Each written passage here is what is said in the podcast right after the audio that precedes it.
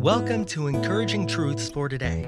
We're glad to bring you this message from First Baptist Church in Crockett, Texas. Now, please join us as we learn to grow deeper in our relationship with God and each other. Let's talk about having a grateful heart for a gracious God. Now, I want to give you the context of First Chronicles 16 before we read that. What has transpired is David has led the kingdom in a battle against the Philistines, uh, the arch rival of the kingdom of God at that point, and they have won a victory. And one thing that they're doing is they are transporting the Ark of the Covenant. Now remember, the Ark of the Covenant was known as the place of atonement. There were cherubim atop the, the mercy seat on the Ark of the Covenant. That's where the blood was applied, and that's where God spoke. It symbolized the, the holy, majestic presence of God. Now, on that ark, that um, golden overlaid box, there were rings in which to put poles in which to, by which to transport the ark, you may recall. However, when they first began to transport the ark, they ignored that and they simply put it on a cart. And as they were traveling with the ark to bring it to the place where it would be central to the people of God, it looked like it was going to fall. And a man named Uzzah, or Uzzah, reached up and steadied the ark, and he was struck dead for touching the ark because no human hand was to come in contact with that. And so the anger of the Lord was expressed there. David is troubled by that. He is afraid of God at this point. Then they get things right with God and they transport the ark in the proper way and they bring it to reside in the city where David is reigning as king under the kingship of God Himself. And when the ark is being put in place, they offer sacrifices, they're celebrating. It is a major event. And the kingdom has gathered in celebration. And David composes a prayer. He composes a prayer that takes a phrase that will be very central from this point on in the Old Testament, and that is His mercy endures forever. We will find that phrase used in times of worship, dedicating the temple that Solomon built. We'll find that phrase used when Jehoshaphat leads the people out into battle. And the, the singers are out front and they're singing, His mercy endures forever as far as I can see and beyond. And the further I go in His mercy, the further it extends from my sight and my ability to comprehend. And so, in this context, he gives us a great example as he passes this prayer to Asaph to be offered at the dedication or the celebration of the return of that visible expression of the presence of God, the mercy seat, the place of atonement. And the first two verses of the passage will be the focus of our message today because it sets the foundation for the rest of the prayer and it, it gives us a great example of how to have a foundation in your life of a grateful heart for a gracious God. And so we're going to read actually the entire prayer, verses 7 through 36 of First Chronicles chapter 16. And we will then focus on the first two verses of that prayer for the message today. and on that day, beginning in verse 7, and on that day, David first delivered this psalm into the hand of Asaph and his brethren to thank the Lord. Oh, give thanks to the Lord. Call upon his name. Make known his deeds among his peoples. Sing to him, sing psalms to him, talk of all his wondrous works. Glory in his name. Let the hearts of those rejoice who seek the Lord. Seek the Lord and his strength. Seek his face evermore. Remember his marvelous works which he has done, his wonders and the judgments of his mouth. O seed of Israel, his servant, you children of Jacob, his chosen ones. He is the Lord our God. His judgments are in all the earth. Remember his covenant always, the word which he commanded for a thousand generations, the covenant which he made with Abraham and his oath to Isaac, and confirmed it to Jacob for a statute, to Israel for an everlasting covenant, saying, To you I will give the land of Canaan as the allotment of your inheritance, when you were but few in number, indeed very few, and strangers in it. When they went from one nation to another, from one kingdom to another people, he permitted no man to do them wrong. Yes, he reproved kings for their sakes, saying, Do not touch my anointed ones, and do my prophets no harm. Sing to the Lord, all the earth. Proclaim the good news of his salvation from day to day. Declare his glory among the nations, his wonders among all the peoples. For the Lord is great and greatly to be praised. He is also to be feared above all other gods. For all the gods of the people are idols or worthless things, but the Lord made the heavens. Honor and majesty are before him. Strength and gladness are in his place. Give to the Lord, O kindreds of the peoples. Give to the Lord glory and strength. Give to the Lord the glory due his name. Bring an offering and come before him. Oh, worship the Lord in the beauty of holiness. Tremble before him, all the earth. The world also is firmly established. It shall not be moved. Let the heavens rejoice, and let the earth be glad, and let them say among the nations, The Lord reigns. Let the sea roar in all its fullness. Let the field rejoice and all that is in it. Then the trees of the wood shall rejoice before the Lord, for he is coming to judge the earth. Oh, give thanks to the Lord, for he is good, for his mercy endures forever. And say, Save us, O God of our salvation. Gather us together and deliver us from the Gentiles or nations, to give thanks to your holy name to triumph in your praise. Blessed be the Lord God of Israel from everlasting to everlasting. And all the people said, Amen, and praised the Lord. Let's pray together. Father, with what joy we read the words of this passage. Father, as we co- contemplate their, their salvation and their deliverance from a, a physical, geographical enemy, we stand in awe of the deliverance and salvation you have brought to us in Christ Jesus. Over an eternal spiritual enemy by the very blood of Jesus. So, Father, we celebrate that today. We have so much more for which to be grateful because of your blessing in our lives. And so, Father, I pray you would guide our time together today in your word and that you would please speak to us from your word and that a voice besides mine would be heard. Because unless you speak, I have nothing at all to say.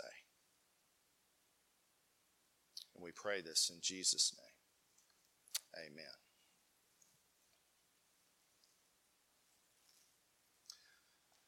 Well, that just kind of gets your adrenaline flowing thinking about the congregation of, of thousands upon thousands shouting amen at the conclusion and the, the energy with which they were praising the Lord and, and mounting up about Him. I think you perhaps noticed that, that as we read that, it was very centered on the character and the person of God. It talked about His glory and His majesty and your place and, and your kingdom, whatever those phrases were, your praise, your holy name. It, it all centered upon Him. When they were calling them to praise Him, when they were actually praising Him, it was all focused on the Lord. That's the first thing that, it's not the first point, the first thing that stands out to me in this passage is that when people in Scripture prayed, they prayed Father focused, kingdom centered, God sized prayers because the whole focus was on Him. Think about the shallow way in which we pray when we pray with me and mine, us and ours, rather than coming in the presence of a holy God and just focusing on the one to whom we pray, the one whom we are addressing, and then bringing those requests to a loving Father in all of His majesty and glory and celebrating that. What a key this is to prayer. But I want us to dig into this passage by first reflecting on two sins that we can be guilty of. One sin would be the opposite of this passage, and that would be not gratitude, but the opposite of that, ingratitude. That would be living our lives without ever even being prompted, without ever being conscious of our need to say thank you to God.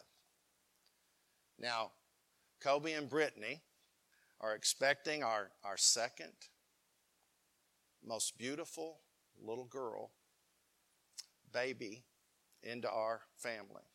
There's my blizzard statement for the morning. And one of the things they will teach her is to always say, What? Please and thank you. We talk about doing that in human relationships. We, we call that good manners. We, we ask for things, and, and every child, except for my grandchildren, will say mine and take something.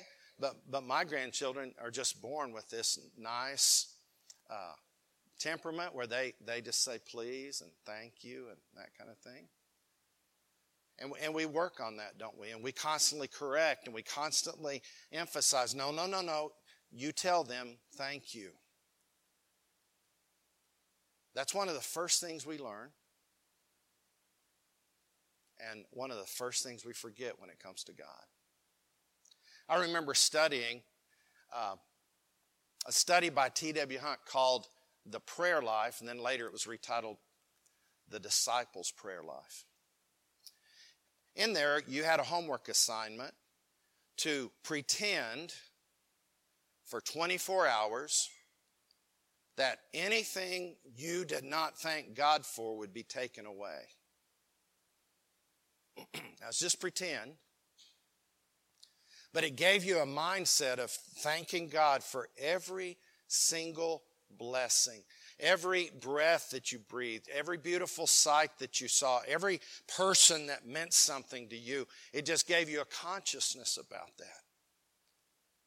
Can you imagine the difference that made in those 24 hours in my life, just living a life of gratitude to God, those, those simple, simple things. You know, when I came across someone with bad breath, I thank God for mouthwash and toothpaste. Even in the absence of some things, I gave thanks for, for that to God. And so we can be guilty of the sin of ingratitude where we begin to live as if we deserve His mercy and His grace. It, it, it, we can begin to live like His focus is on us and He's all about us when the reality is we should be all about Him. But the second sin, next to ingratitude, that's perhaps even more subtle, is short sighted gratitude short sighted gratitude. And so I want us to enter into the passage now and, and look at the opposite of that short sighted gratitude and talk about it. First Chronicles chapter 16, verse 8. Oh, give thanks to the Lord. Oh, give thanks to the Lord. So, the first thing in the passage here I want you to see is God is worthy of our gratitude. Now, that sounds like a simple, trite statement. But just think about those words. Oh, give thanks to the Lord. What is it that I can give God? One thing I can give Him is my thanks, another thing is my praise. My thanks focuses on what He does, my praise focuses on who He is. And so, a moment ago, when we were singing those beautiful worship songs, we were doing both of those things. We were praising Him for who He is and thanking Him for what He does. And so, here, the psalmist is challenged by the king to bring this prayer forth Oh, give thanks to the Lord. Now, here's what short sighted gratitude is we pray for healing, and then we thank the doctor. We pray for safety, and then we brag on our automobile and the driver. We pray for any number of things, and then we thank what is called a second cause. So, who is the first cause of all goodness? God. His mercy endures forever. He is good. And all goodness flows from God. And so none of us are the source of goodness. Good always is initiated by God. And when God initiates good, we are not the source of that. We are simply channels or conduits of that goodness. And so today, as I preach, I hope you don't focus on me. And if God speaks to you, say that God spoke to me today. It wasn't that I connected with you. That might happen, but it's because God is pouring a message through me to you. And when goodness comes into my life through you, I'm tempted to focus on you and say, oh, they really love and appreciate me. When in reality, God is expressing His love to me through you. So it's not wrong to thank people, but you should ultimately give more praise and thanks to God for any goodness that comes into your life. And so, what an appropriate phrase for us to carry into the Thanksgiving season. Oh, give thanks to the Lord. Have you noticed most of the posters or most of the uh, banners or whatever simply say, give thanks? That's politically correct. But biblically correct would be, oh, give thanks to the Lord. He is good and His mercy endures forever. He's the only one that was here before us and will be here after us. He is the eternal God and we give Him glory. We give Him thanks for what He does because He is the first cause. Other people are the second cause. Now here's what happens to us at times when we so focus on a second cause in our life and we give thanks to them and we give praise for them and we do all these things focusing on a second cause and then they disappoint us, we're devastated. But here's the reality they weren't the source of that goodness, God was the source of that goodness. And God never fails, God never disappoints. God is never inactive in your life, even though you can't see it. People come and go, people are up and down, but that first cause of all goodness is eternal. That's where we must keep our focus. So let's look at James toward the end of the New Testament, James chapter 1. You find words concerning this in the New Testament. It's in the context of temptation. The fact that God doesn't tempt anyone. We are drawn by our flesh and our ungodly desires towards sin, not tempted by God. And then in verse 16 of James chapter 1, it says, Do not be deceived, my beloved brethren. Every good gift and every perfect gift is from above and comes down from the Father of lights, with whom there is no variation or shadow of turning.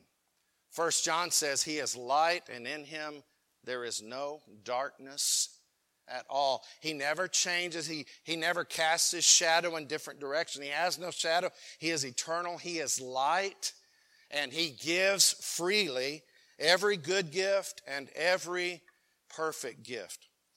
Also, Psalm 52 1 says this The goodness of God endures continually. Continually. Don't you wish your goodness endured continually? Don't you wish the people in your life that their goodness would endure continually? It doesn't work for us. But with God, His goodness endures continually. And every good and perfect gift is from Him. So I want to challenge you in the season of giving thanks to start with the first cause. Give Him praise and thanks. And then, secondly, express gratitude to those that are used by God and mention God in that gratitude lest you shift your focus. I so appreciate your steadfastness as a friend because it reminds me that God is steadfast in his love for me. I so appreciate the joy that God has given you that you emit toward me because it brings alive the joy of the Lord within me. Now, I'm not saying flatter people or overstate it, but just keep it God centered. Oh, give thanks to the Lord. Oh, give thanks to the Lord. So, first thing is the simple plain truth here, it seems God is worthy of our gratitude. But then, secondly, gratitude gives birth to believing prayer. Notice what he says next Give thanks to the Lord, call upon his name. Haven't you seen how when you see God at work, it strengthens your life of prayer. When you see God doing something and you give Him thanks for that, doesn't it just strengthen you when you begin to bring requests to Him? When you see God fulfill a promise and you give thanks to the Lord, aren't you ready to keep calling upon His name? But too many times we're always asking and never celebrating what God does in response to our prayers. But if you want to deepen the faith by which you pray, begin to give thanks to the Lord when He responds in your life. Gratitude gives birth to believing prayer. It's like you're exercising your trust and faith muscle before the Lord. You, you ask and you trust and then you give thanks. You trust and you give thanks. You remember when Jesus fed the 5,000 with a Lunchable? He took the, the bread and the fish, just a handful of food, and he looked toward heaven and he blessed it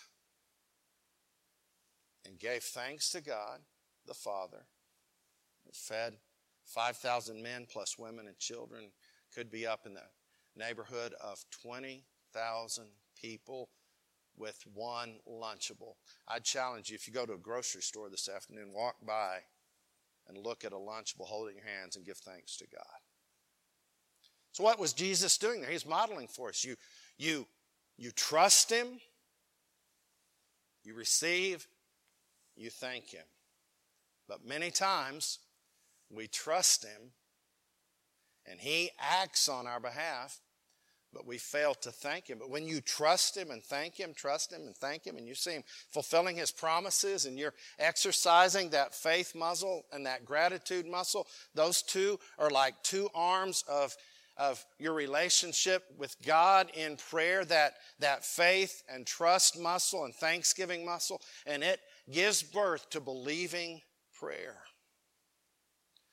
So you might say, Well, I, I wish I had more faith. Well, maybe you need to have more gratitude, and that'll build your faith.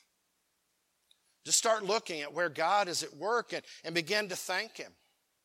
Just reflect on what God has done in the past. Just, just go through your life this Thanksgiving season and begin to, to walk through that. I, I think of the times that God spared me from handicap, from injury, from death. I look at all of that and I thank Him for that. And some of that was prior to my salvation. Oh, thank Jesus that, that I came to know Christ. And then I look at His enduring mercy and grace, and, and the list could be endless in my life and in your life. And as you do that and you begin to celebrate what God has done, you, you just get excited about what God's going to do. And so he says, Give thanks to the Lord, call upon his name. Why give thanks to him? Because God is worthy of our gratitude.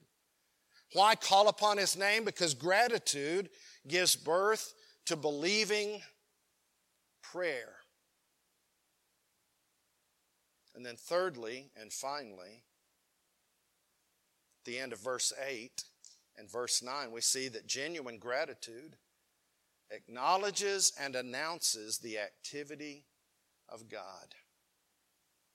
Oh, give thanks to the Lord, call upon his name, make known his deeds among the peoples or the nations. Sing to him, sing psalms to him, talk of all his wondrous works. And then these things begin to express themselves throughout the rest of the psalm. So, how do we acknowledge and announce the activity of God? First of all, through witness. As a witness to Christ in the New Testament believer's life, we witness to Christ and his saving power in our lives and his provisional power in our lives. We make known his deeds among the peoples. Then in verse 9, we talk of all his wondrous works.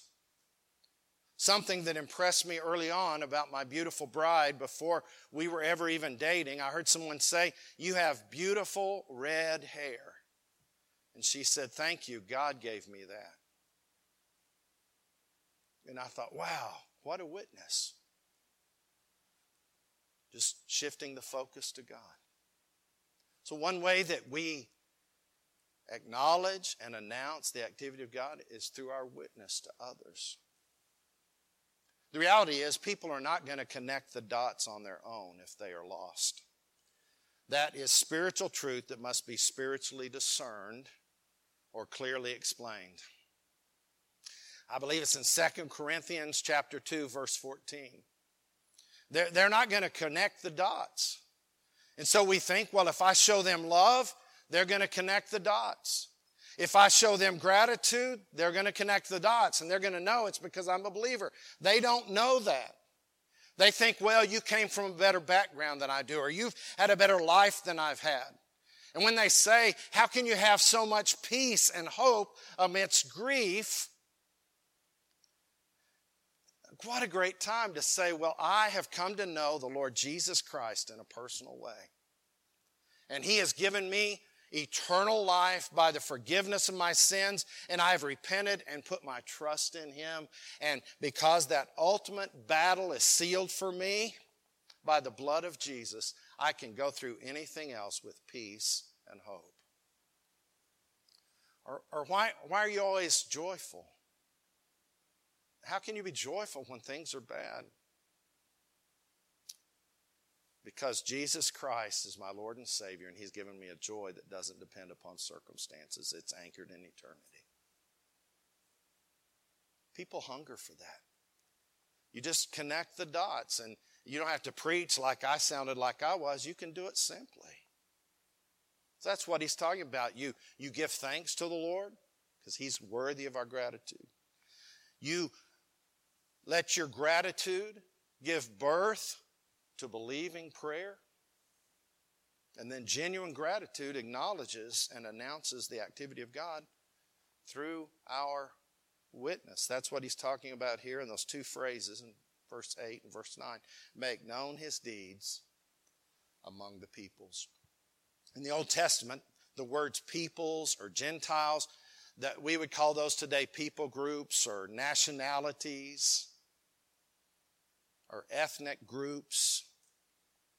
We've come up with newer terms, the same thing. Who were the nations to them? They were people that were estranged to the, the understanding of God. They were surrounded by people that worshiped multiple gods. They were surrounded by people that had no concept of one true God expressed in three persons. They were monotheistic. The world was polytheistic, many gods. And so they were to make known the deeds of the God of the universe among the peoples. Why? Because in verse 26, for all the gods of the peoples are worthless things and idols, but the Lord made the heavens. You might say, Well, I don't know anybody that bows down at a shrine or an idol. Sure, you do. Our culture worships materialism, they worship political viewpoints, they worship their traditions, they worship their ancestry, they worship themselves. They are lovers of themselves rather than lovers of God.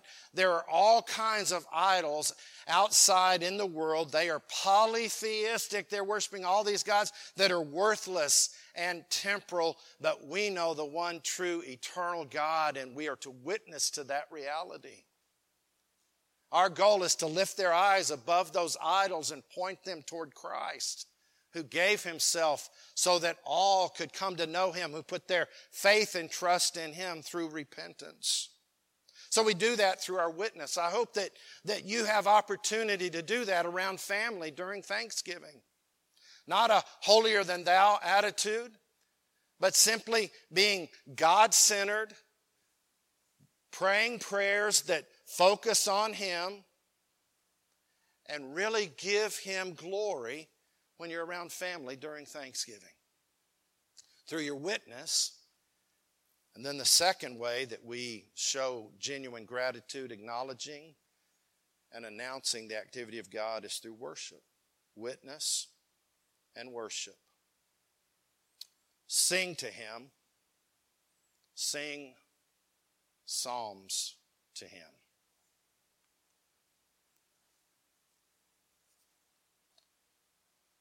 We could discuss the pros and cons of contemporary worship today.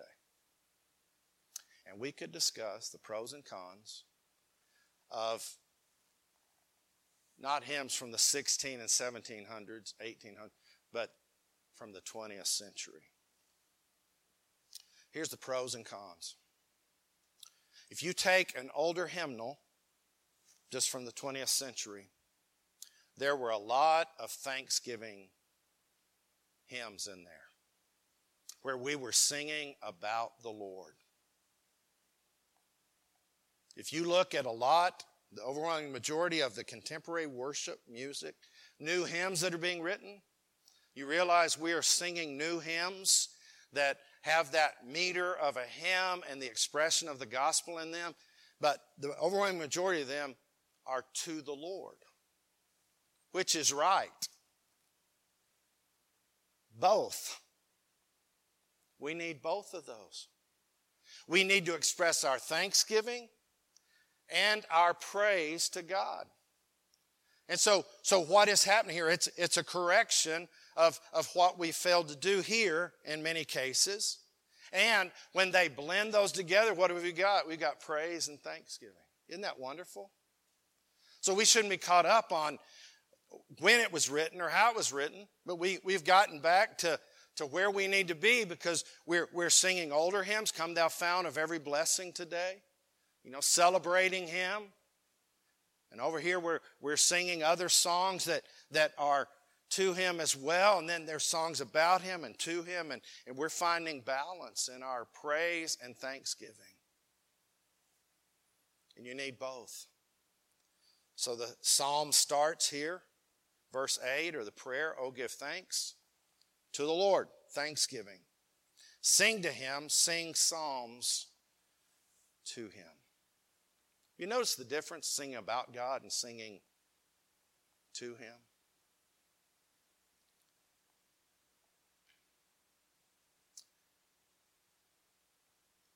Now, there are some songs. Sometimes I'll just I'll Google and YouTube a song and, and play it and just turn it on in the room where Deanna's God gave me you. Or when God made you, he must have been thinking about me. Or, you know, some other mushier, less less spiritual songs and she she's good with that, right? But then I have this little song I've made up about her. It goes, I'm not going to sing it for you. It's not about you. It, it's just personal and precious to me. And I'll sing that song to her, and there's a different feeling to that song.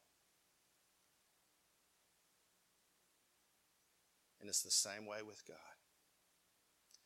There are some moments that we celebrate. We're in front of everybody and we're just saying, Thank you, Jesus. Thank you. You've done this for me. You've cleansed my sins. You've forgiven me. You're taking me to heaven. We're celebrating that. But there are sometimes it's just too intimate and we, we are singing here before Him, even in a crowd, and we forget anybody else is there. Why? Because there's that intimate connection with a God that is divinely distant personally present. And we worship Him and we praise Him. So when we come to worship, we do those two things. We witness of His activity, we announce it, we acknowledge it. This is what He has done. And we worship Him, we acknowledge and announce who He is. We are announcing the essence of our God. And when we leave this place and we live in an atmosphere of worship, what does that do? It overflows into an atmosphere of witness. You see, if you're not giving thanks to Him and you're not giving worship to Him, you're not going to witness about Him.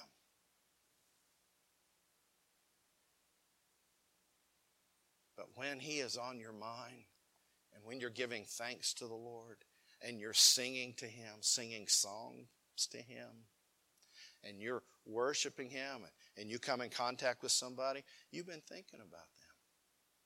You're like a grandmother with photos and a cell phone and they know how to use them. You're ready to talk about Him. You're ready to paint word pictures about Him. Why? Because He is the greatest thing the greatest one in your life and you want to let him be known and you want to make him known. So that's what the psalmist is challenged to do by the king. Oh, give thanks to the Lord. Call upon his name. Make known his deeds among the people. Sing to him. Sing psalms to him. Talk of all his wondrous works. Can you imagine entering into your family gathering and saying, could we, could we do something together? What's that? Oh, give thanks to the Lord. Call upon his name. Make known his deeds among the peoples. Could we sing to him and sing psalms to him and talk of all his wondrous works? And then you find in verse 34 another expression Oh, give thanks to the Lord, for he is good, for his mercy endures forever. Now, remember the context of this. They were bringing the Ark of the Covenant carried with it the law, had a mercy seat where the blood would be applied. And on the Day of Atonement, only the high priest, the chief priest, could go in. They had a cord around his ankle in case he did something inappropriately or was not completely cleansed before he entered there. Should he die, no one else could go in to bring him out, so they had a cord tied to his ankle to pull him out. I mean, it was a holy moment. They had to do it just right.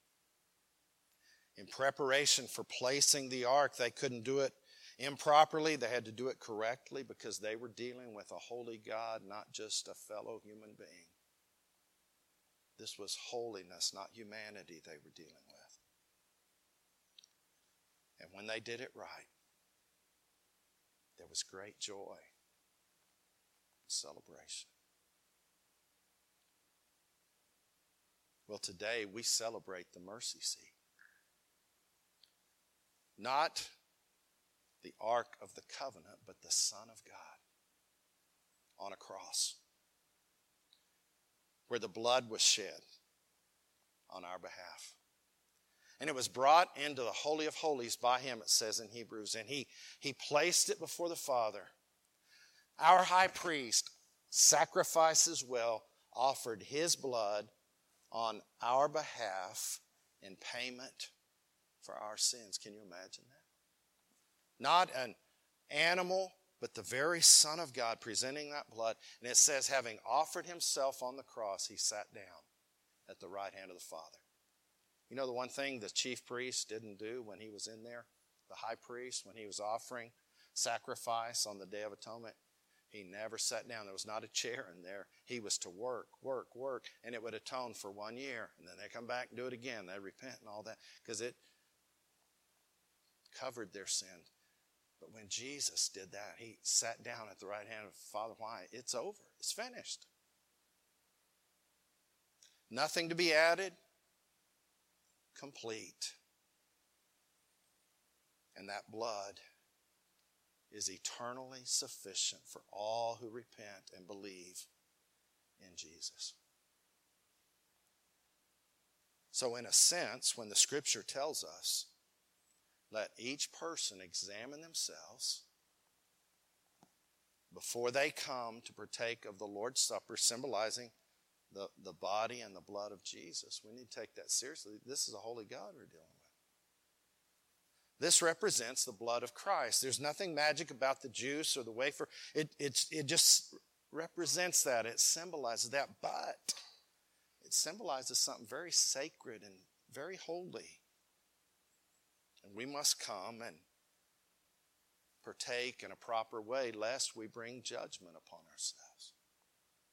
So if you're a believer today, we invite you to come to the table in just a moment and partake of the Lord's Supper, celebrating the activity of God, and as you come, doing what that passage we focused on today talks about.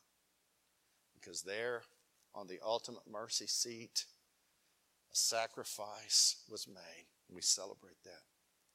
If you're not a believer in Christ, you never repented and trusted Him, would you come and let me share with you how you can do that? Don't partake in an unworthy manner. And then, as we come, many of us give offerings and tithes in these receptacles. The scripture says, Let each man give as he purposes in his heart. And one thing we purpose is to tithe. Then above that, we give offerings. And so we come to give. Why? Because God gave so much for us. So that's why we give. We give not because God is hurting for our finances. We give because He's worthy. We partake because Christ is worthy. We celebrate His free forgiveness. We give not to put down an installment on our forgiveness, but to express that we have been forgiven and we want to obey the God who gave everything for us. We would like to thank you for joining us for this message from First Baptist Church in Crockett, Texas.